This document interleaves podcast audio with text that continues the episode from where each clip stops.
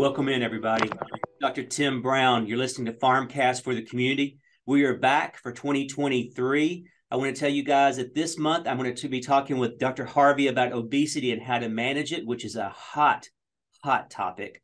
But also in March, I have Dr. Joey Baker coming on to talk about HPV, which is the virus that can cause cervical cancer, anal cancer, and other types of cancer, and the vaccines that are out there to prevent it. So, Dr. Baker is going to walk us through that in the month of March, talk about how we can prevent cancers by stopping this nasty virus. And she's going to walk us through what's available and also who should be getting it. But before we get to March, we have February. As I mentioned, I have Dr. Keisha Harvey on board.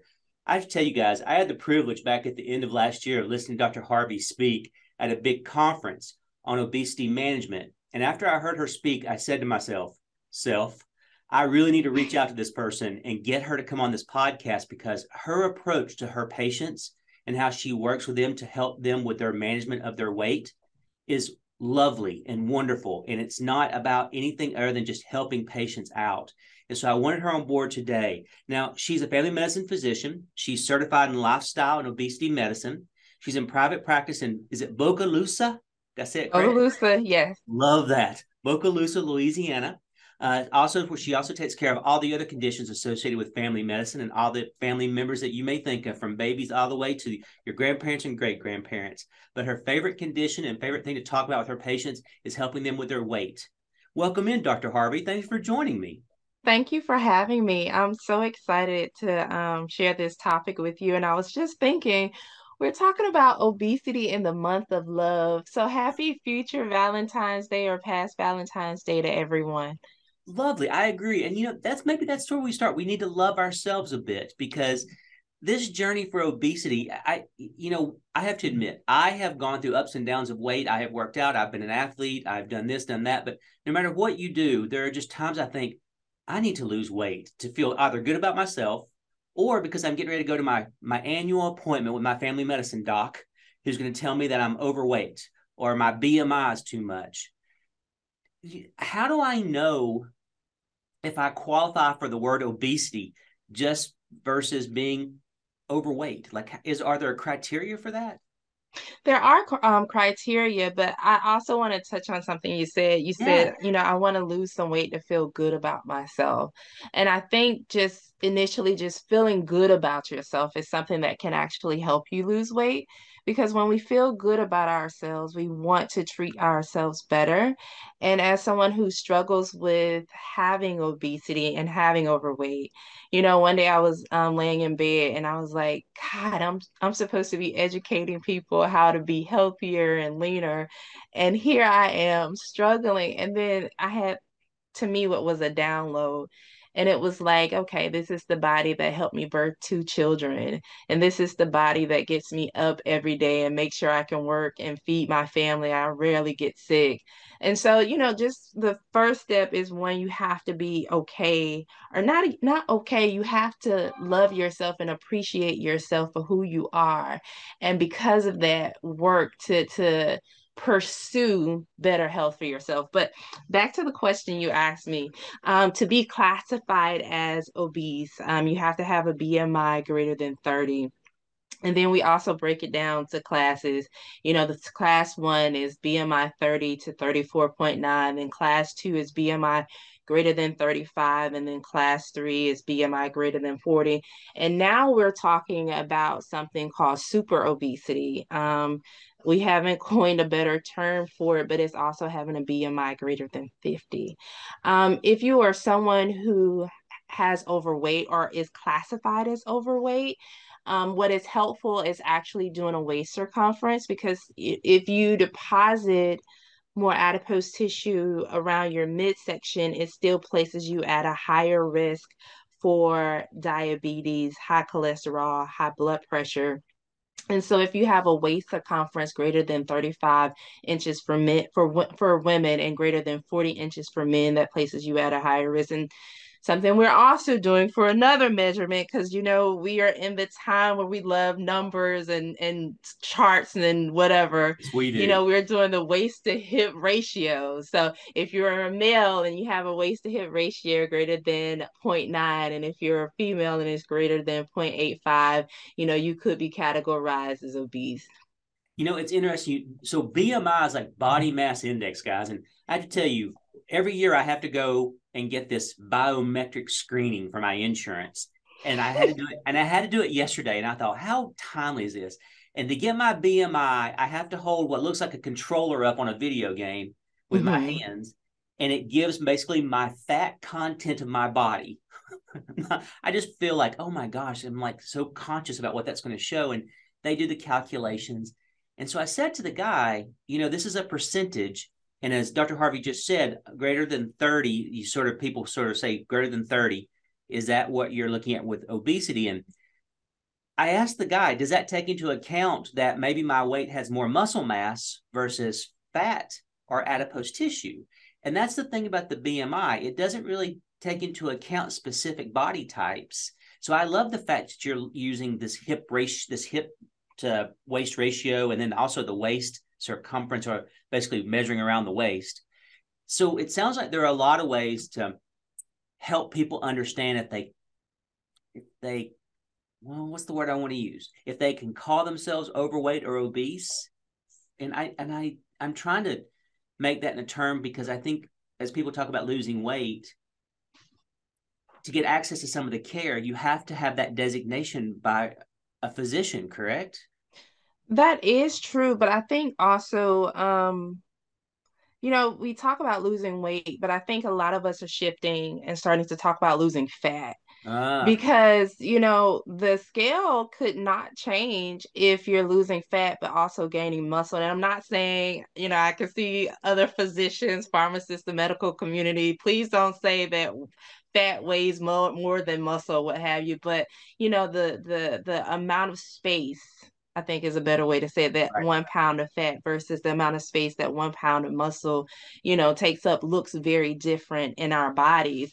And so, you know, to advocate for yourself to get some of the medical treatment, which includes sometimes a, a consultation with a dietitian, um, the actual prescription medication, and in, you know, cases where you have a BMI greater than 30 and you have the comorbid conditions or you're not able to lose weight, the referral to a, um, a bariatric surgeon requires that you get that classification. And yes, to be able to advocate for yourself, you have to know about, you know, also the percent body fat that I may have, you know, the waist circumference or the waist to hip ratio that right, I have. Right, no, I you know I think that's because you said you know we're all about numbers, and I agree. When I was in practice, one thing I used to tell folks is don't pay so much attention to the number. Is you know are your clothes fitting looser? Do you mm, feel like you're yes. toning up? Do you when you see your body in the mirror, does it look a little different to you? Um, but that brings me back to another point. You know, I started with medications, but I should back up a few steps. One of the areas that, that I struggle with is nutrition. Mm. Not that you know, I I love sweets. I, I will tell you if you mm. stick it in my mm. pantry, I'm going to eat it. And we have an argument at my house about buying stuff because I'm like, oh, please don't bring it in. It's just too tempting. But I also work out a great deal to counter that.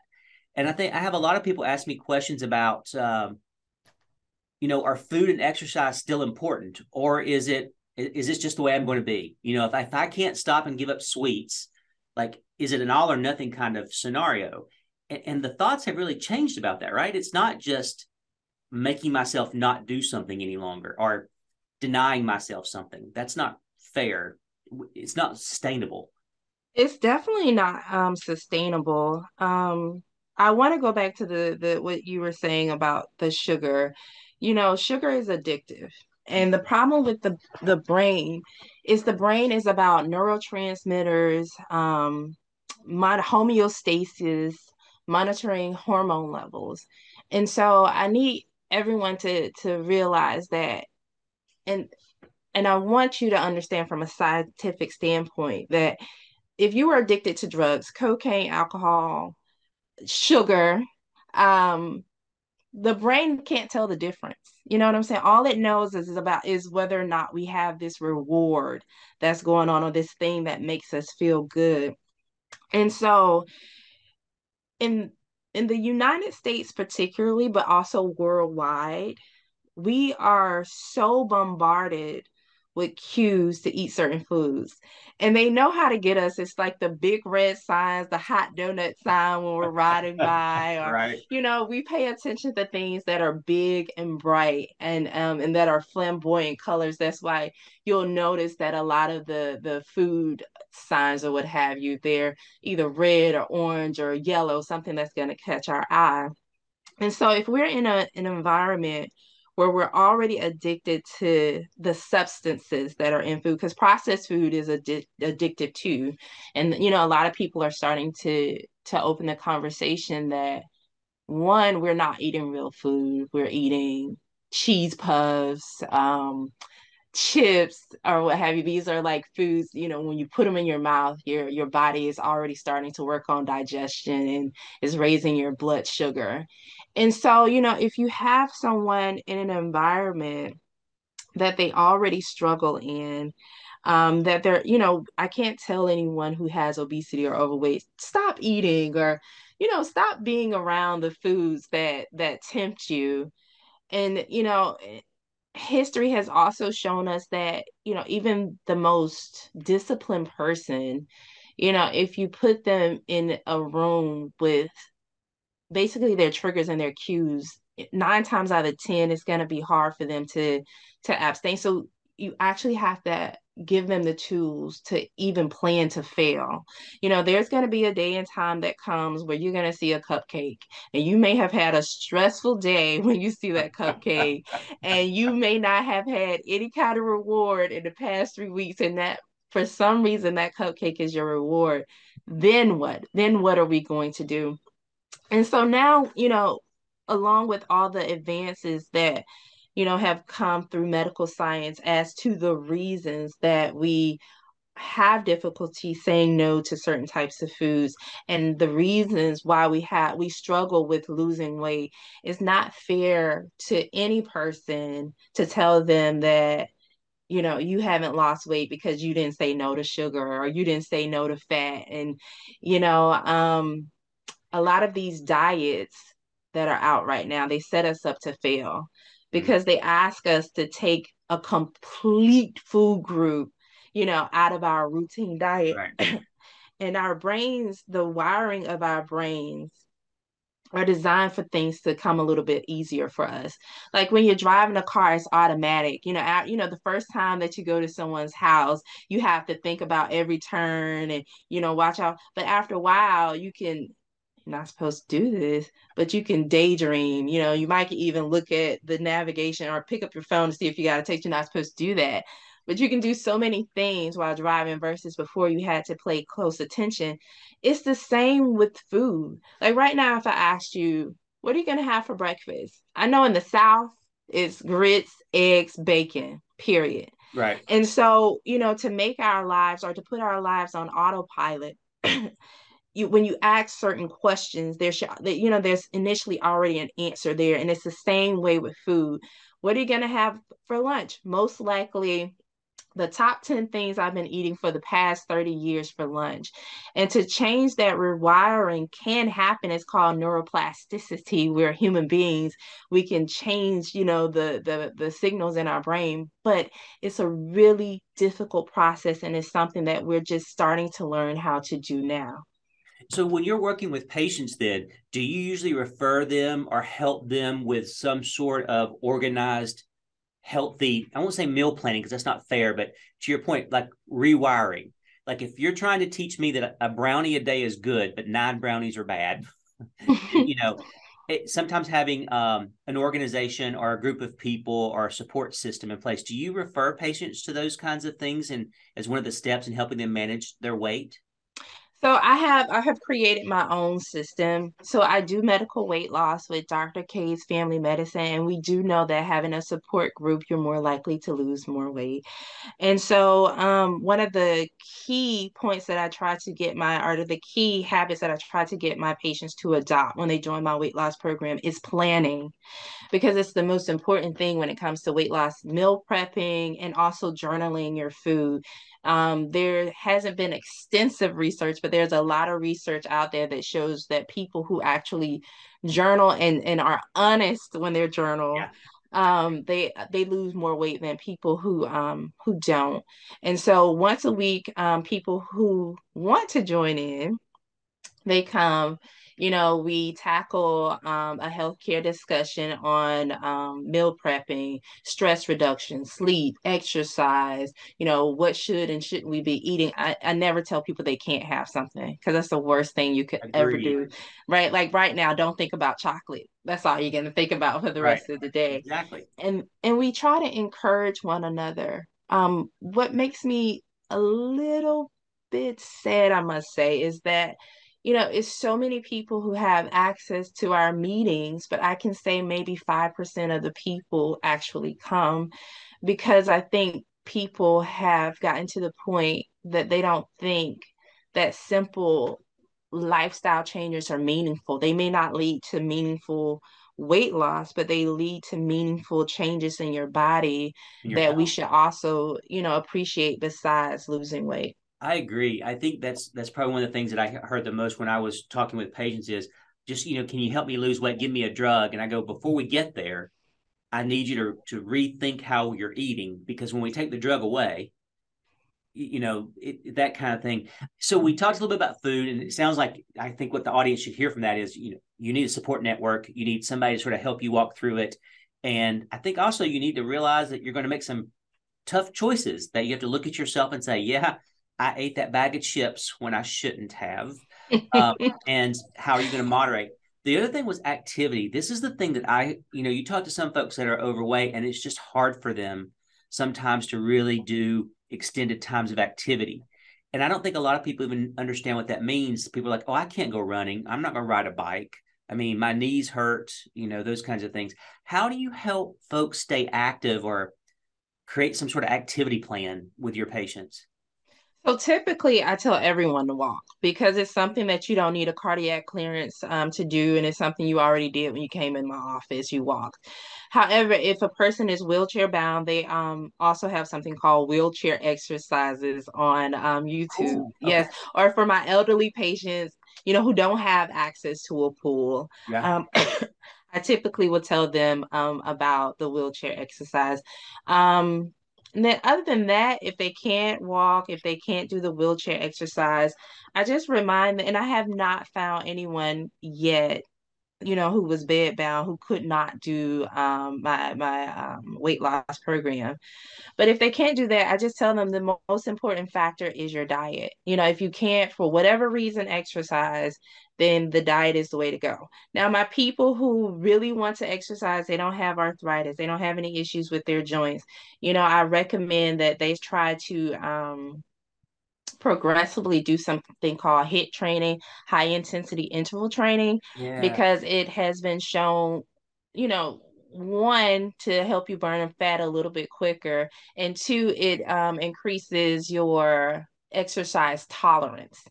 And so that that's kind of my favorite exercise. But lastly, um, I tell people to do whatever makes them feel good. You know, Zumba, if that makes you feel good, you know, they have video games now where, you know, the video game is an exercise. If that's right. something you can commit to, do that. Just move your body you know just sitting down um i think it's like every hour that you um are seated, it increases your risk of heart disease by so many percentage. I'm sorry, I'm not that great with numbers, but no. I know it increases your risk of heart disease. Right. And so that's why I, where I love the Fitbits, the um what is it the pedometers that people are wearing on their wrists and i just try to encourage them to get those 10,000 steps in you know we prefer that we have exercise and um, increased activity because you know a lot of people are like dr k i i'm a construction worker i'm physically active enough and i let them know that I prefer that you be physically active, but I also want the exercise because exercise is medicine. It's that extra dose of stress that actually um, improves your cardiac function, helps dilate those arterioles so that you get blood good blood flow, and also that um, short amount of stress in the long term decreases inflammation in the body. And we now know that inflammation is the cornerstone of disease. And so if you're active every day, and your heart rate is 65 or 70 or you have that tolerance i need you to do a little bit more within that one hour period because that that extra that you do in that one hour is actually your medicine it's so funny you say that i used to tell folks i have a lot of folks that used to be uh, wait staff servers and they would say i'm on my feet all day long and i'm running i'm activity i go yeah i said here's a sad thing I need you to go one above that versus the person that sits at yes. desk all day. And I go, I don't mean to punish you, but we need to go just like a little, like one level above. So I hear I hear food, I hear exercise, but I will tell you, and I think you probably know more than anybody, the shift to the discussion about drugs. To, for, it's been a long time coming, and we need to have it. It has been, and you know, there have been some new drugs, but before we get there, I was doing some reading, and actually, your talk in November prompted me to like go out and do some reading and like sort of see things. And from a you know i was trying to figure out how are these drugs different than what we used in the past like what what makes these drugs so good at what they do and what i was reading it surprised the heck out of me i grew up with the mentality of what you just talked about if i eat better and work out i should lose weight. You know i wasn't necessarily born with a thin frame but i wasn't born with a large frame either so i can you know i'm in that process. But then i have other friends like my brother. My brother could eat an entire pig on his own and still be as slender as anything out there. I'm reading now that there's a possibility that folks who gain weight easily or can't lose weight, it's not all about the food they take or the exercise level, that there may be some, I don't know how to say it, some parts missing here or there. And we're trying to figure out how to make that work in the body with those drugs. Is that a is that a fair way to describe it?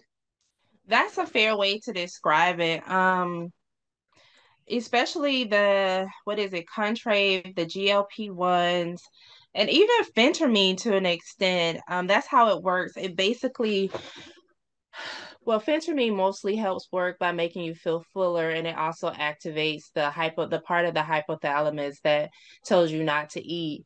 But the GLP ones, they they are kind of tapping into our hormones. So um, GLP 1 is a hormone produced by the small intestines and it basically slows the gastric emptying in the stomach. So it makes food stay there, stay in the stomach longer and it makes you feel fuller longer.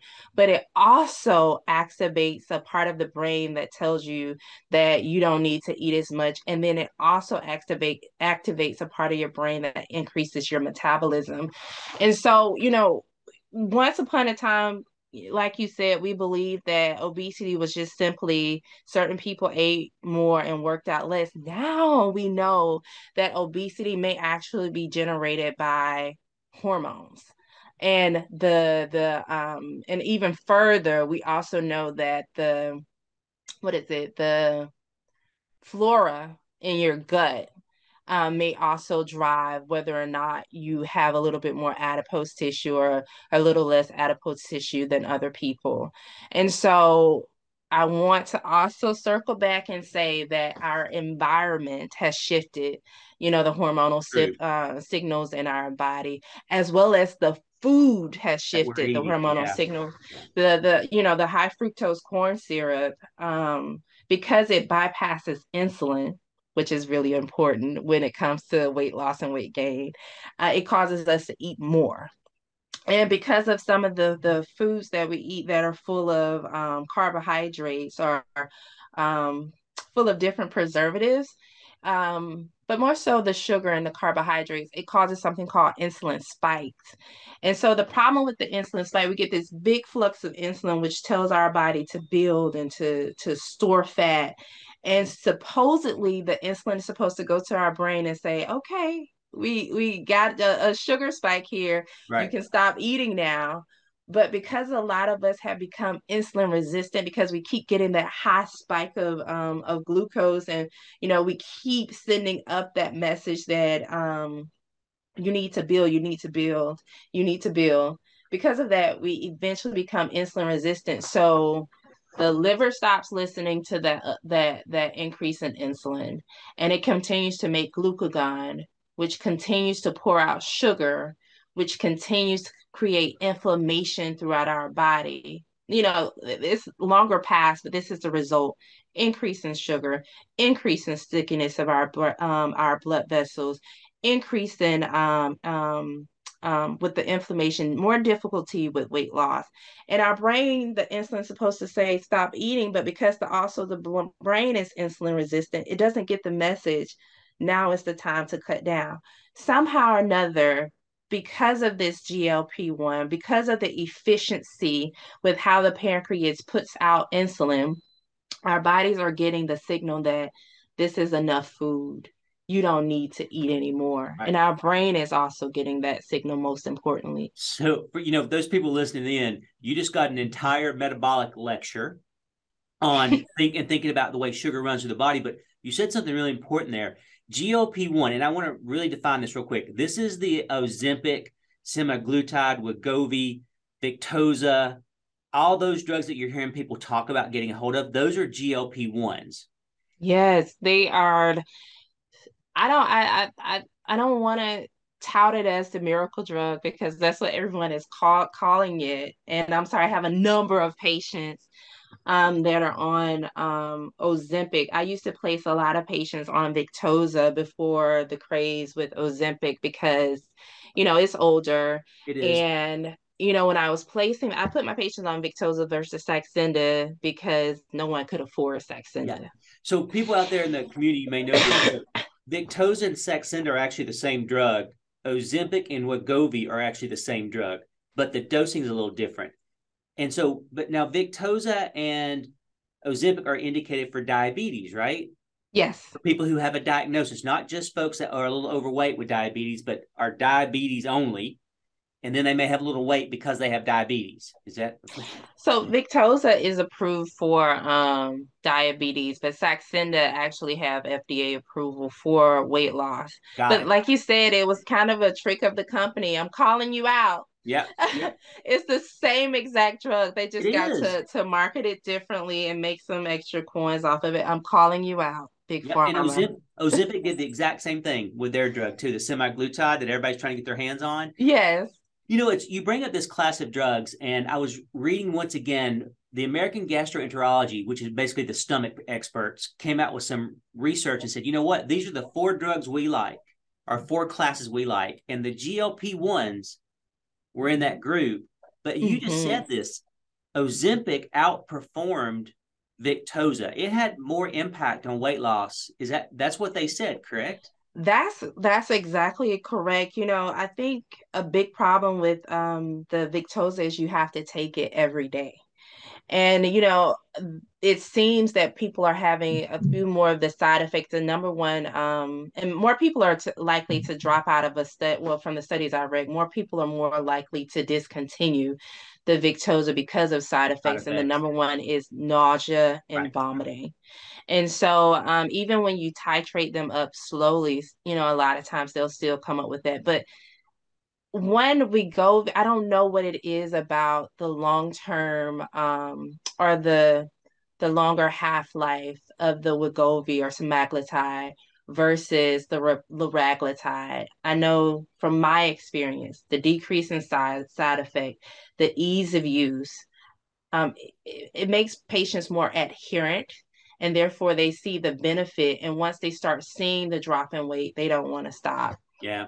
And you know, i mean even with me telling patients you might get cancer. You know we don't know yet. We have only seen it in ants animals. Right. But there's a small risk that there is cancer linked to this drug.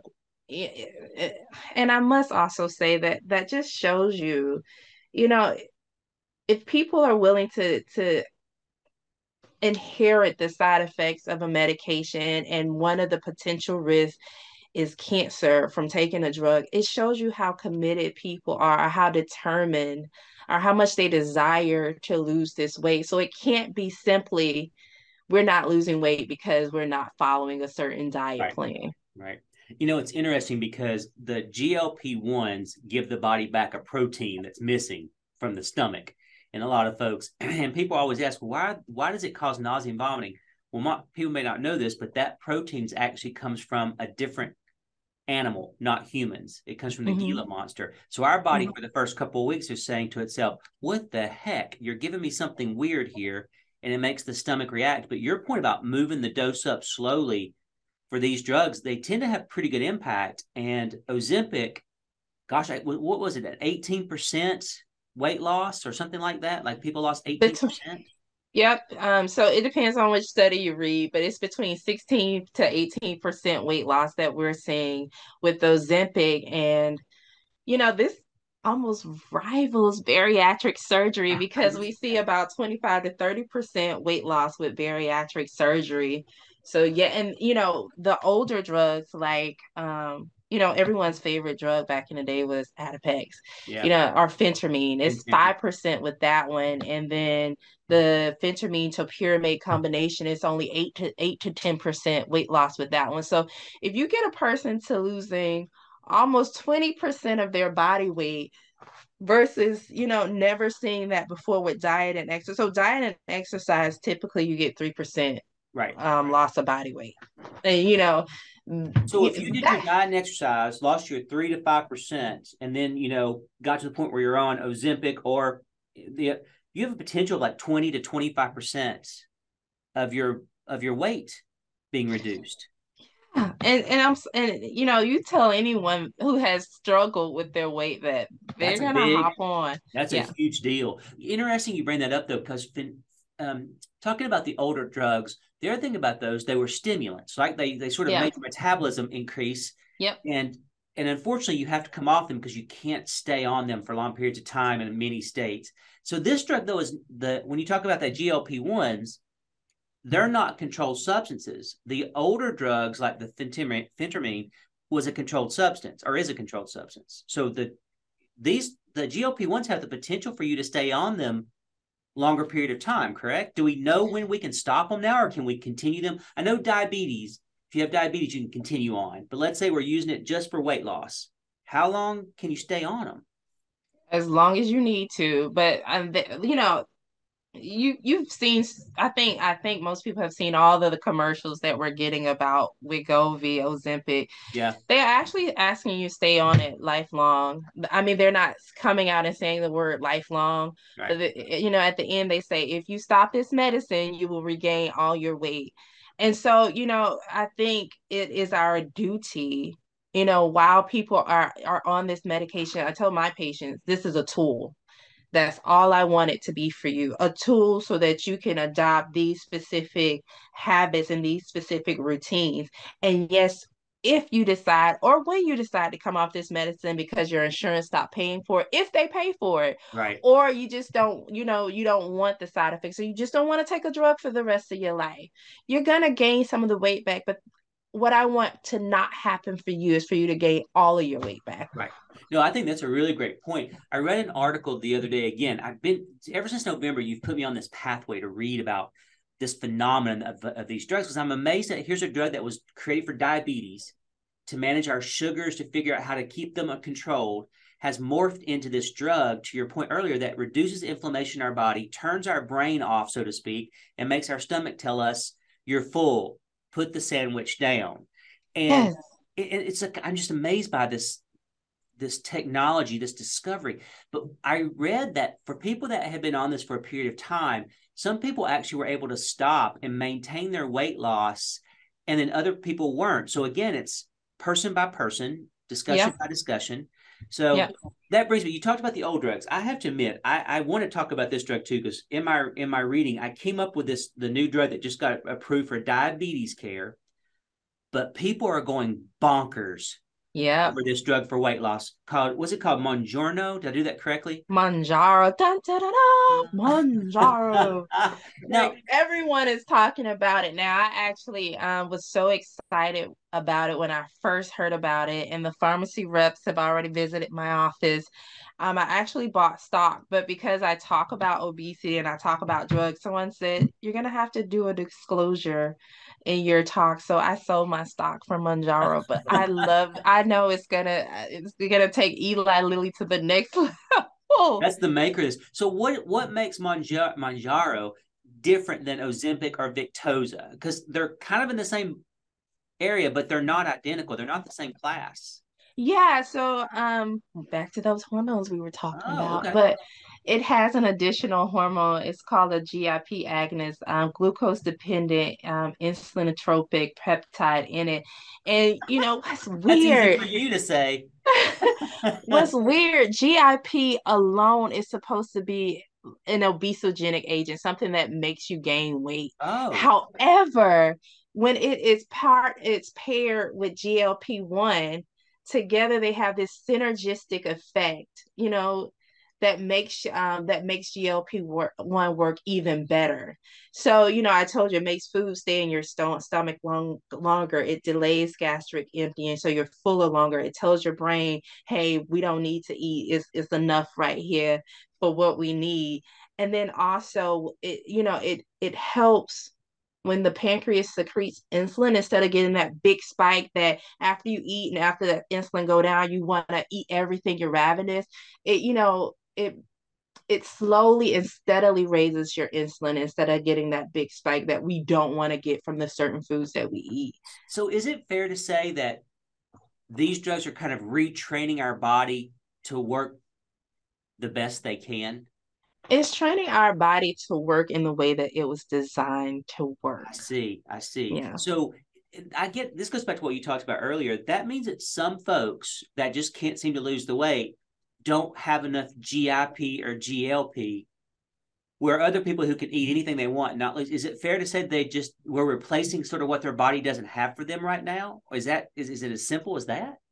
no it it's not that simple because you know the the problem with um obesity and why some people are thinner than others it's so complex that it's not simply reduced to one hormone Got it. um the best example of this is um people were once saying that if we're leptin resistant, why can't we just make a leptin like medicine to cause us to lose weight? So they tried to come up with a substance that's like that. It didn't work. And then, you know, another problem with obesity is um, the amount of ghrelin that some people um, secrete. Some people secrete a little bit more than others. People call it um, when they have bariatric surgery, ghrelonectomy, because it's the uh, we're cutting off the part of the hormone that's the part of the stomach that secretes the hormone that makes us hungry, and so um, there's something called NEAT. Um, God, and I'm so sorry I cannot remember, but NEAT, um, look up NEAT in dietetics, but it basically says that our metabolisms are different. None, I forget it, but our metabolisms are different for whatever reason. So it's you know, some people just have a um and I and I can't even say that the, the NEAT explains why some people burn more fat than others, but people who have obesity also have a higher metabolism. It's just not a balance in, you know, in the amount of um I guess the the types of food to cap off the the amount that they burn, and so they store a little bit more fat. So, you know, I'm sorry, but I cannot reduce it to just GLP one or one thing. It's a lot of things. But what I'm hearing you say though is it's no longer just about I didn't exercise enough or I ate too much. There's a lot going on in our bodies that Yes. we're dis- we're discovering these drugs go in there and they make it better. I don't know how to say that, but they That make true. bodies work. up- They they take the part that's not working well and they try to make it really work. The- Yeah. You said something earlier that I I want to circle back to now. These drugs, the Mounjaro and the Victoza, Ozempic, even when you look at um Contrave, the old the drug that has bupropion and um shucks, naltrexone in it, these are expensive. I Yep. mean, I mean, we're not talking. You know, I'm, as I sit here and on this, as I sit here and we do this, I'm like, all these people are rushing out to get this, and everybody wants it. But at the same point in time, there's a bit of sticker shock. If I'm not mistaken, if you're paying out of pocket, a month's supply could run you nine hundred to over a thousand dollars of. Yep. Is that that's okay? So how, how do you help your patients get these products if they qualify and they're candidates and all that great stuff? I mean, I don't think this should be just random. Everybody just grabs it because you have because you're overweight. I mean, I think your primary care physician needs to guide it. but I also see the benefit in this, and I don't want people not to have it because they, they can't afford it. That just seems counterintuitive to me because being yeah. I was just saying because being obese causes a lot of health problems. It seems like if we give a medication that helps people lose weight, we actually keep people away from diabetes, heart attacks, strokes. Yes.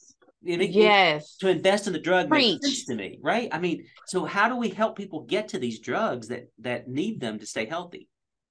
I want to repeat that drugs are a tool, you guys. I want you still to employ lifestyle changes, but when it's time and you see that this is an option for you, um, I rely heavily on samples and I don't mind begging. I don't mind asking the pharmacy reps for a little bit extra, but also, you know, most if not all of these big pharma pharmaceutical companies have a patient assistance program. Okay. And so you have to look heavily with the, that small writing on their website. And typically there's a form that you can fill out. You know, you have to you know, disclose how much money you're making, why you need this medication. And a lot of times they will oblige you for a few months with the prescription. So we can go that route. Two, you know, if you have metabolic syndrome, pre-diabetes, which most of us already do have pre-diabetes and we just don't know it. Um, there's a HOMA score that um, your your doctor can put into a calculation, but it's a calculator, but it's based off your insulin level excuse me, and your glucose level. And it can tell, um, it can basically tell the risk um, that you have of, you know, contracting diabetes or, you know, how insulin resistant you are for, you know, the correct term. And, you know, once we secure those diagnoses, a lot of my patients have been able to get Ozempic because they are insulin resistant or pre-diabetic. Of course, we may have to do something called a prior authorization and that's just another way of us begging right. us telling the insurance company this could be life-saving if you you put this patient on this medication you know it may reverse her cholesterol or his cholesterol his blood pressure his diabetes. And so that's how i've been able to secure it but we need we need the help of the community. The, the power is within the people. You know if they can talk to their uh, representatives you know have get a get weight treatment approved by insurance companies and get you know insurance companies medicare medicaid to also place the drugs that you know help with weight loss on their formulary. You know that's the only way that we're going to secure equity you know amongst people who have obesity and overweight you know, to everyone else who may not, you know, need those drugs because they don't have the comorbid morbid, morbidities or they don't struggle with the disease. Got it. You know, it's interesting. You mentioned patient assistance programs, vouchers. Um, the other thing I, I, you know, talk about is sometimes there are actually coupons out there that you can use if yes. you're cash pay. Um, and then there are a couple of apps for the audience that you can look things up to get an idea of price. I, th- I think one of the areas that I, I talk about a lot, and you said this earlier about prior authorizations, don't expect to walk in, be told that, hey, this is where you are, and go, I'd like Ozempic, and expect yes. that in that day you're going to be able to get it because it'll mm-hmm. take it'll take a little bit of time to get that established. We've covered a lot. We've we've talked about background and eating healthy and how we should stay active. And here are some new drugs and what they're doing to our bodies and making us actually be more efficient in the way we handle nutrients.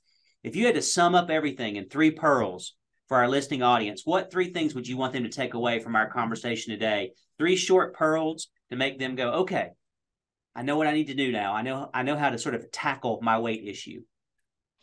The first thing is one the all of the power you know lies within you um, as being an advocate for your own health care. You know, you know what your your weight loss journey or your health journey has been. And, you know, I still want you to continue to do the good work that you're already doing, meal prepping, eating, eating the best diet that you can with the life that you have. And, you know, challenging yourself and taking it a step further, but also um, educating yourself on all of the different um, weight loss medications that are on the market, finding out what resources that are available to you, finding out if you you know, if you want to have bariatric surgery, what are the risks? Do you qualify? And also educating other people that obesity is a disease. And yes, you know, our environments have led us to become obese, but there's a place for for medical science to to treat this pandemic that we're currently in, the pandemic of obesity. Yeah, I think that's a great point. I failed to mention when I first came on, but I, I want to repeat. I think over 40% of Americans are classified as being obese. That is true. And I, I want to say, I don't want anyone to ever think that I can reduce obesity down to just, um, you know, diet, whether or not you're exercising, this one particular hormone or genes or anything. It, it's so many things that are working against us. Um, in this current environment and at the rate that people are becoming obese or having obesity, you know, we have to become innovative and what's the word? I guess innovative is the best word in how we approach this disease. You know, we have tried, I think about all the different diet plans that have come and gone over the years. If that was the the only solution and the solution, then we wouldn't continue to see this uptake tick in the rate of obesity now. Yeah, I agree with you wholeheartedly. I think, um, and I think for those listening from the community, you're thinking about this and what do I do? The first step, talk to your primary care provider, figure yep. out what plan works for you, and then start the process. But I, I think Dr. Harvey nailed it on the head. No matter what we tell you is right or wrong, when you leave the office, your journey kind of begins with you um, yeah. and, and your decision. Dr. Harvey, thank you so much. Um, well, as thank always, you. I love having this conversation with you because you make me think and uh, you put things in perspective and you remind me of the fact that managing weight is not just simply let's not eat as much and work out more. Yeah. There's so many other factors. Guys, listening in, I hope you enjoyed this talk. I hope you walked away with some knowledge.